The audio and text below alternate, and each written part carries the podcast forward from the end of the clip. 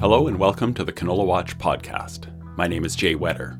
This episode is part of a new series of farmer interviews. My guest is Anthony Eliason, who farms near Outlook, Saskatchewan. If you know the Outlook area at all, you might guess that the Eliason farm has some irrigated land. It does. We'll talk a lot about irrigation in our conversation.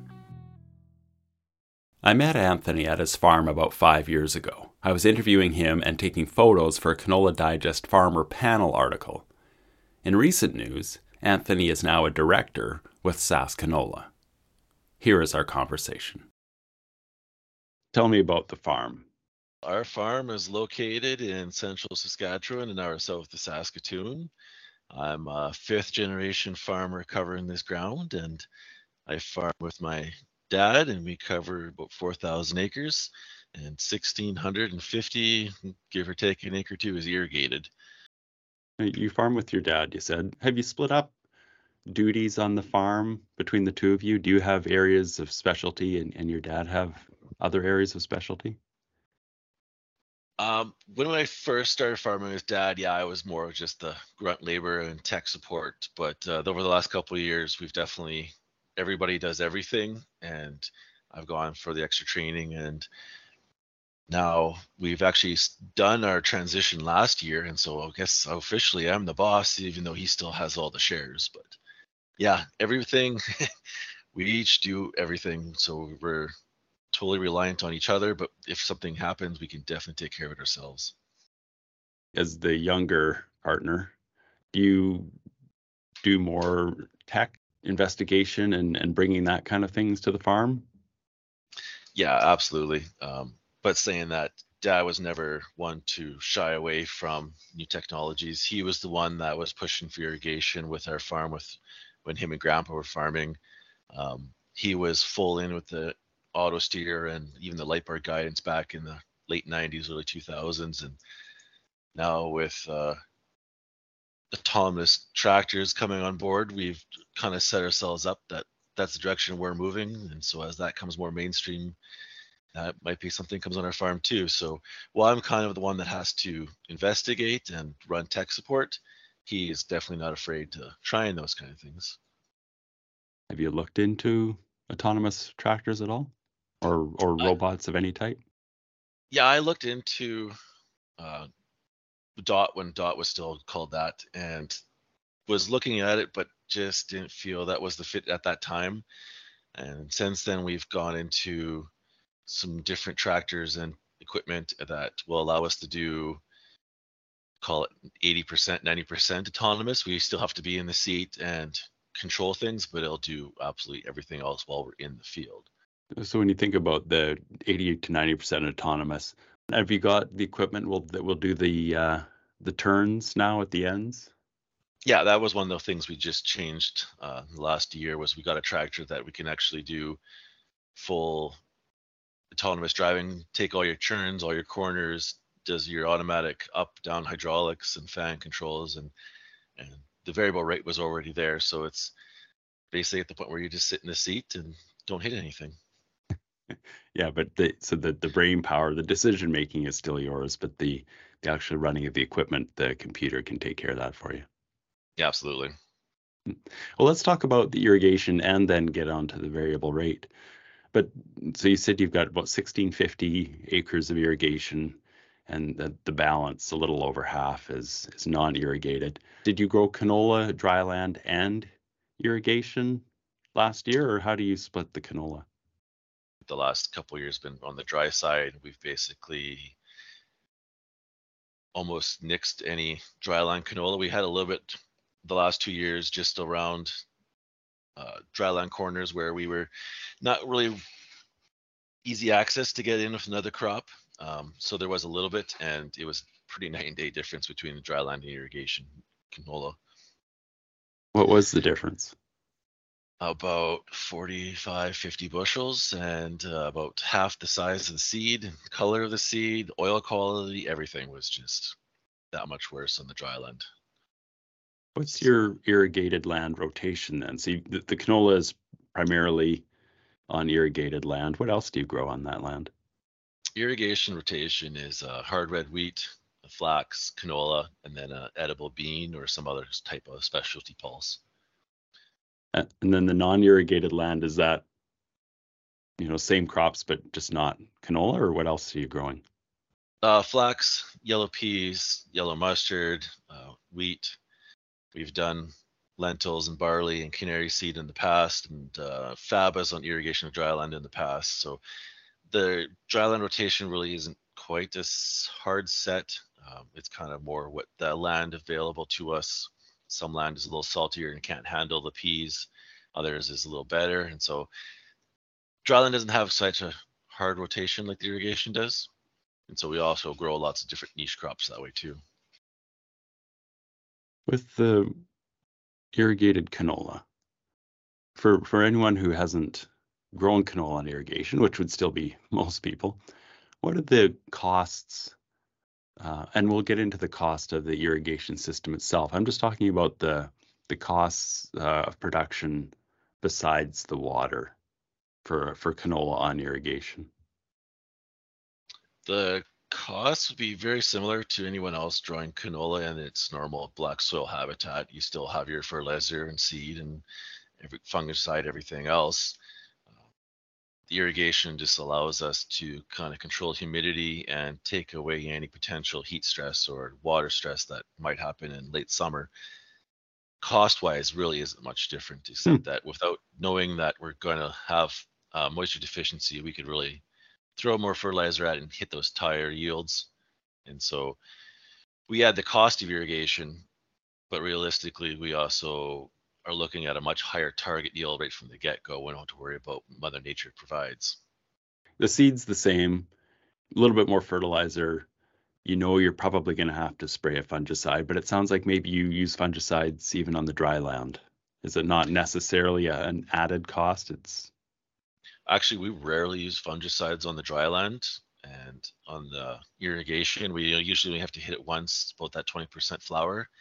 And that seems to be about it. The only time we actually use a little more fungicides when we get into like the edible beans. But realistically, with the drier area we're in, you just turn the water off while flowering and you kind of get away with some of that humidity issues. And so for, we've been, fingers crossed, lucky we don't have a lot of disease issues either. With the irrigation unit itself. So you said your your dad started that. What what goes into that decision? Were were you around, or do you remember when the irrigation pivots first came in? No, that was long before my time. Dad and Grandpa put up the first pivot at eighty, and they actually had a couple of neighbors already having some irrigation, and so Dad and Grandpa definitely got to see firsthand the results and how it helped. Um, converted a lot of guys from fifty fifty farming to continuous cropping and no-till, and it just allowed us to have that confidence that we can have a crop there. In your time, have you put up a pivot?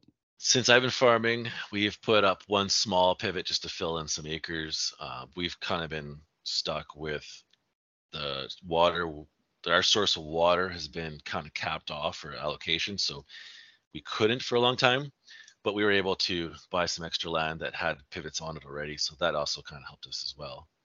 And then we've also replaced an original pivot Dad put up in eighty with a brand new machine, and using uh, a corner arm, gained some extra acres out of that same land base. Can you give me a ballpark price for uh, a pivot and then everything else that goes with it? It used to be a good thousand bucks an acre, just capital costs of your machine and pipeline. But the last two years of everything's kind of skyrocketed. I'm not even sure what it would be now, if it's fifteen hundred dollars or two thousand dollars an acre. The larger the project you're doing, your actual cost per acre comes down. It really also depends if you're non-district and you're pumping out of a river or lake, because then you have extra pumps to get the elevation. Or if you're pumping out of a district, well, then you have a little less pumping and, put, and pipes, but you definitely still have larger service fees. I know you showed me some of the canals that you draw water from. Does that mean you're part of a, an irrigation district? I can't remember what you told me. My farm is classified as non-district. We actually work under the Sask Water Suez Canal, and so that's a man-made canal that runs from the Broderick Reservoir that runs east all the way called Allen and Lanigan, and it runs through a bunch of reservoirs that run to the potash mines. And so we pay Sask Water rights to irrigate out of that. Okay. It, did you say Suez Canal? It's the acronym is S U S, Saskatoon oh, okay. South East Water Convenience System. Okay, I figured if it was the Suez Canal, that would be just a nickname, but okay, I get it now. Yeah. Would you would you expand irrigation if you could, or you you feel like the balance you have now is about right? No, I'd absolutely expand. I'm actually having an uh, application in right now uh, for a piece of land that we're trying to. that we've owned for years, just trying to develop it now. But uh, the problem is the land is borderline.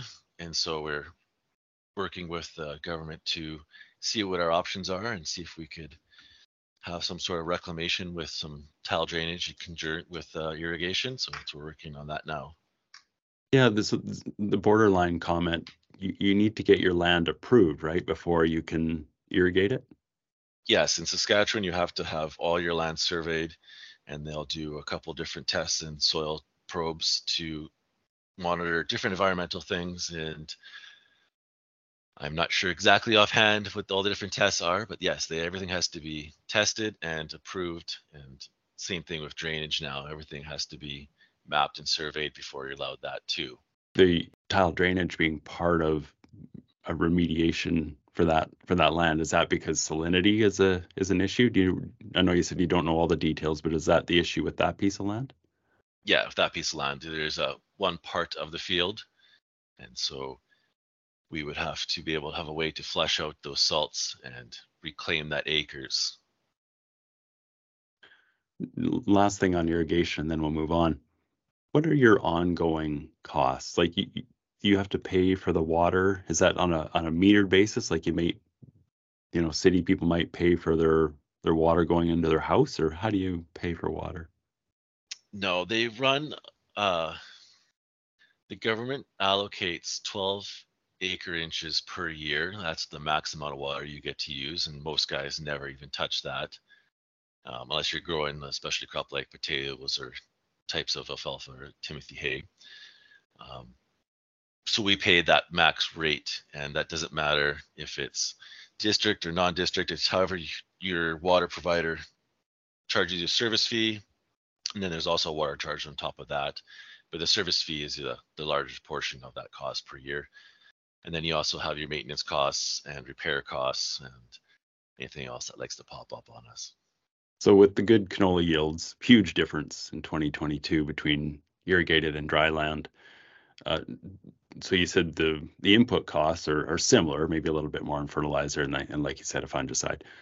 What, can you give me a ballpark on what the water, total water cost would be? Are we talking one hundred dollars an acre, or is it less than that? It depends on what, where you are. If you pump out of the Riverhurst or Lucky Lake river, uh, irrigation districts, you are around that one hundred dollars an acre per year. I'm not sure where they're at now. The ones around Outlook in the South Saskatchewan River Irrigation District, they're around fifty-five sixty. Uh, we are about forty dollars an acre for Sask Water. And then if you're pumping out of the river or lake as a non-district, there is no service charge. You just have a higher capital cost and operating cost. Right. And then you pay, like you said, power. Like the, the pivots themselves run on electricity, and you you pay a power bill as well. Yeah, for most of the irrigation in the province is electric, uh, three-phase, four hundred eighty volt electric pumps, and then actually each tower, each span of the pivot is its own little three-phase, one-horse motor too. At the end of the day, I mean, given that you would happily expand, would suggest that with all the extra cost, it's still a more profitable venture. In my country, it's the difference between having a crop and having a farm, or just having to have an auction, especially mm. the last three years. As you get into other parts of the province, it basically makes or breaks your final product. Like in southern Manitoba, the, the potato guys, they'll put irrigation in just to make sure they get enough consistent water throughout the whole year, that they actually have a nice stable potato. There's no holes or disease or anything in it. Then you get into southern Alberta, and it opens up everything with, well, not just feedlot alley, but you got seed production, you got sugar beets. It's just the specialty crops that are available to you. The next big thing in Outlook right now is the horticultural. A lot of guys are moving in and doing more than potatoes. There's carrots and there's cauliflower and market gardens and everything. So it, yeah, it's a absolute make or break, but it definitely pays. Have you tried any of the the uh, horticulture crops yet? Yeah, on our farm we've done uh, Timothy hay and alfalfa, renting land to neighbors. We've done edible beans for the last decade. Um, our ground is a little hard for potatoes. They don't like digging through as much clay. It's a little harder to clean stuff off. But as we get more processing potatoes in the province and less seed potatoes, I think that's not going to be a hindrance anymore.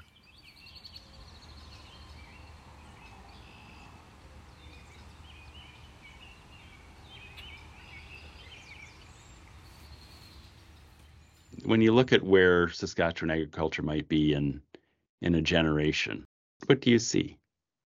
I would love to see more export to finished products, uh, more export of secondary process stuff, to have everything done here. I don't like seeing a lot of this imported or sent out as just pure commodities. So more industries on our side of the border. And that doesn't matter if it's a land border, water border. I'd like to see some way to have a little more resi resilience to global affairs. We're not worried about uh, non-tariff barriers and that kind of stuff. A lot of agriculture is price taking, and so any way to reduce that on the Canadian side is definitely going to help everybody in the long run.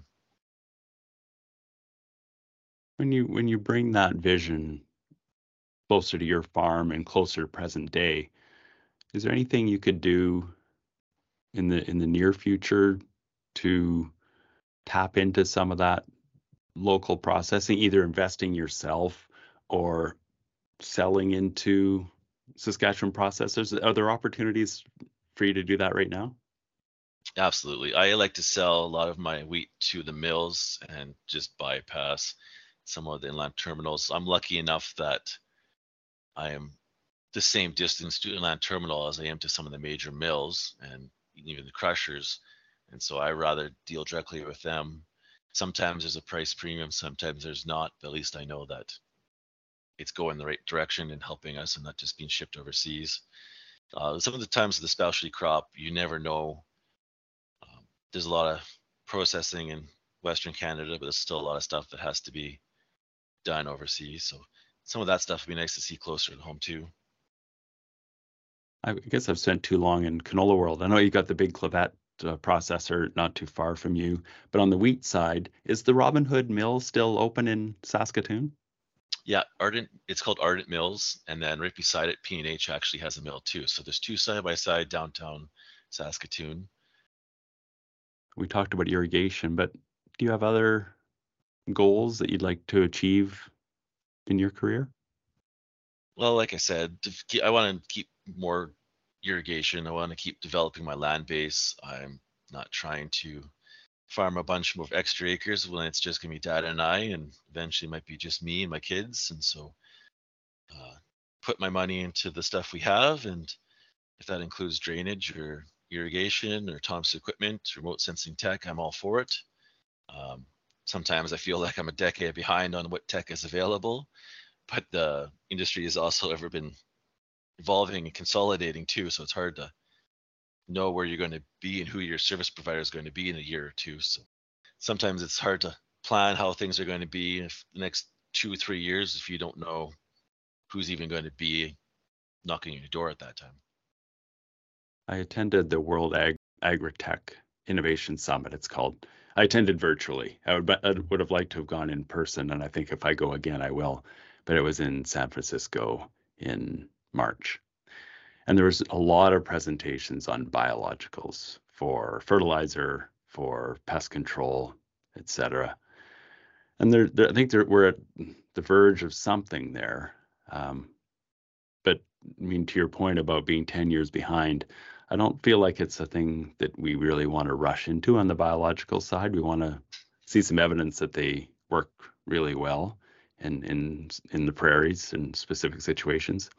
But I want to talk to you about variable rate, because you said at the beginning that that you've done some work in that. What are, what are you doing specifically?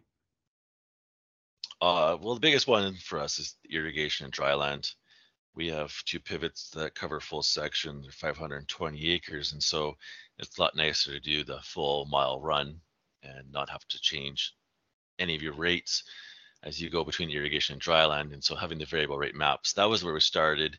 And since then, we've gone in quite a bit more in depth, where we'll have two or three zones on the dry land and, you know, three or four zones on the irrigation, and still try to hit the best areas. And there are little low pockets in the field where it's irrigated. Sometimes they get a little wetter, and some crops don't like wet feet, so we'll make sure we cut back on fertilizer and seed there, because there's no use having it drowned out and waste money. And same thing on the dry land, where the those little pockets, we'll put more fertilizer and seed down and actually have a crop there. Huh. Okay, so so it started off, you so you had uh, section and a half fields, and only part of it was irrigated. So you you would just, your map would basically be, like you said, the dry land irrigated, and it would switch and right at that border. So that, that's that's a good way in, because it makes a lot of sense. But now you're yeah, getting was... a little little yeah, now you're getting a little more sophisticated with actual zone-based prescription maps. Yeah, as we get newer equipment, and it just makes it easier to do those kind of maps, and you're not burning out a computer having couple large files of maps in there. Um, it's definitely come a long way, and as we get a little more comfortable with it, we'll try something new each year. And who builds your maps? Do you do that yourself, or do you hire that out? A combination. I've done some myself, the really simple ones. The last couple of years, we've hired it out between a couple of different providers, um, depending on what kind of what our goal is and what we want to do with that field. And doing it just myself, I don't really get a a chance to have any errors, so I always kind of held back. Now with these service providers, it's sometimes a little nicer, because then they get lots of experience and they can really help you fine-tune your plan. What what program did you use, or do you use when you make your own maps?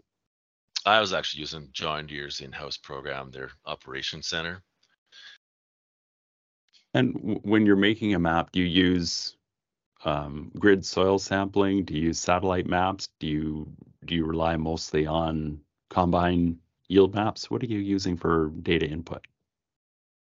Combination of soil maps and uh, combine yield maps. That kind of let us get us the biggest uh, definition between the good land and the bad land where we're producing, and especially on a, even on an average year, you can really see where the good areas are and the bad areas are, and where you can cut back. How are you, how many samples, how many soil samples are you sending in per field to create that grid? When I use a service provider, I don't know what they do. If I'm just doing my yearly sample just to keep track, I just usually do about uh, ten spots per one hundred acres. So you're actually submitting ten samples, right? Or, or is that a composite one for the field? It'd be a composite for the field. Okay. One soil sample for the field, and you combine that with your yield map. And then do you have a contour map that you help just fill in the blanks, or what do you, like, I mean, a topographical map? I don't, because my land is very flat. And so t- topography has an effect, but not in the major, like other parts of the province. I guess the point is, I mean, you you can take fairly straightforward measures to start creating some of these pres- prescription maps, um, like you said. Absolutely. using using the software that comes with the machine, and then uh, and then you're moving into variable rate. And then with your with your drill, is it, you know, once you've put the the map in, that's it, eh? And I guess you got to make sure you got enough tanks for all the things that you want to apply variably, but it, it sounds like it's, you know, once you have that map, it's fairly straightforward. Is that fair to say? Yeah, absolutely. Like you said, like you make sure you match your tanks and your blends and seed to what you have available, and you have a pretty good idea how each tank is going to run out as you go through the field. And so you kind of have an idea where you need to stop and refill, or you need to fill one tank a little more often for the fertilizer rates, and you'll know that ahead of time too then. Yeah.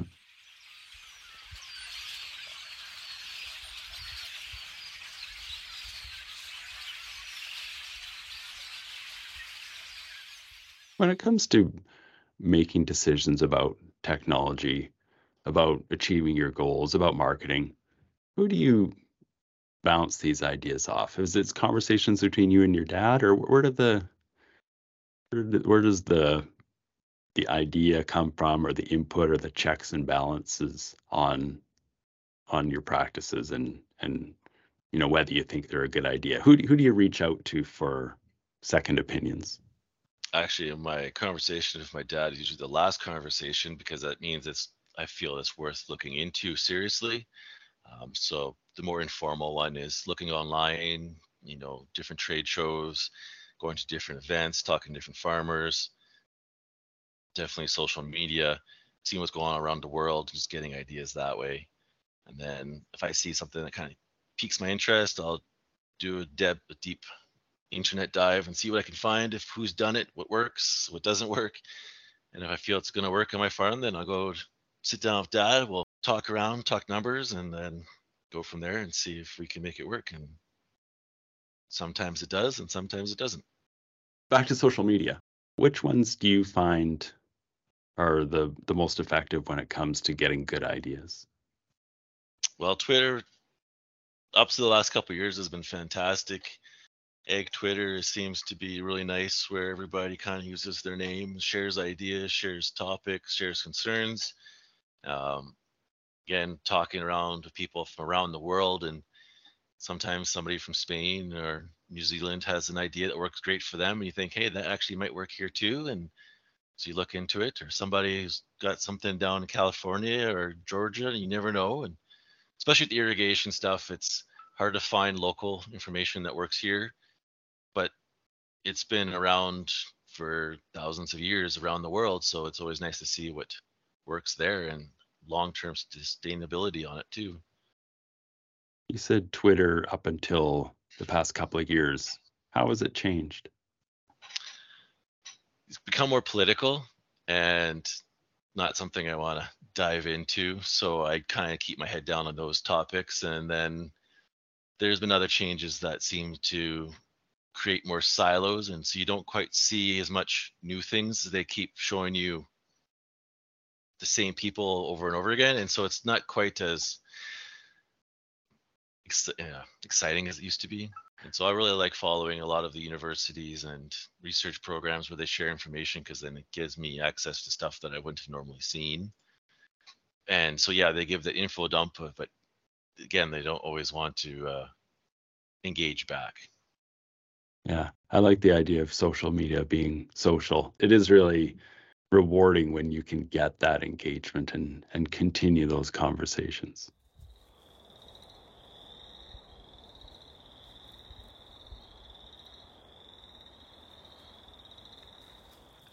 Okay, Anthony, we're going to wrap up with a surprise. I have this envelope of inquiries, and I reach in here and I'm going to pull out a question at random. If you could start the farm from scratch, what is the first thing you would change? If I could start the farm over from scratch, my location of my yard, I would probably make it so that I had access to primary weights and a little more spread out. Let's do this, the weights first. So how far are you from uh, a full weight road? We are three miles of gravel to get to a primary road, which isn't a big amount, but it's enough that we aren't allowed to actually ship primary weights unless it's wintertime. All right. And, and how would you redesign your yard? Dad and Grandpa designed the yard for tandem semis. And so everything's got lots of space for loading and unloading tandems uh, or loading Super Bs. But unloading trucks, unloading trailers is a little tight in a couple of our bins. And we, I don't know if we would have five bins, we could actually unload a Super B even. And so that would be one thing I like, is to spread things out a little bit more that way. Would you ever think of of moving to, you know, three miles down the road and and starting a new yard from scratch? I've considered that for vineyard, but that would be as much as I would ever want to move. I don't think I would want to start completely over. And you've got the established trees and a house, and and it's nice to have those those yards that have a bit of family history too. Absolutely. Being that a multi-generational farm, like, you still have some of the old stuff, but it always has that sentiment, and it's hard to give that up. Well, Anthony, that's that's it. We're done. Thanks, Jay. Anthony Eliason runs a grain farm near Outlook, Saskatchewan. For more on irrigation in Saskatchewan, look out for my article in an upcoming issue of Country Guide magazine. Canola Watch is an agronomy service from the Canola Council of Canada, with support from the three prairies-based canola grower organizations, Sask Canola, Alberta Canola, and Manitoba Canola Growers.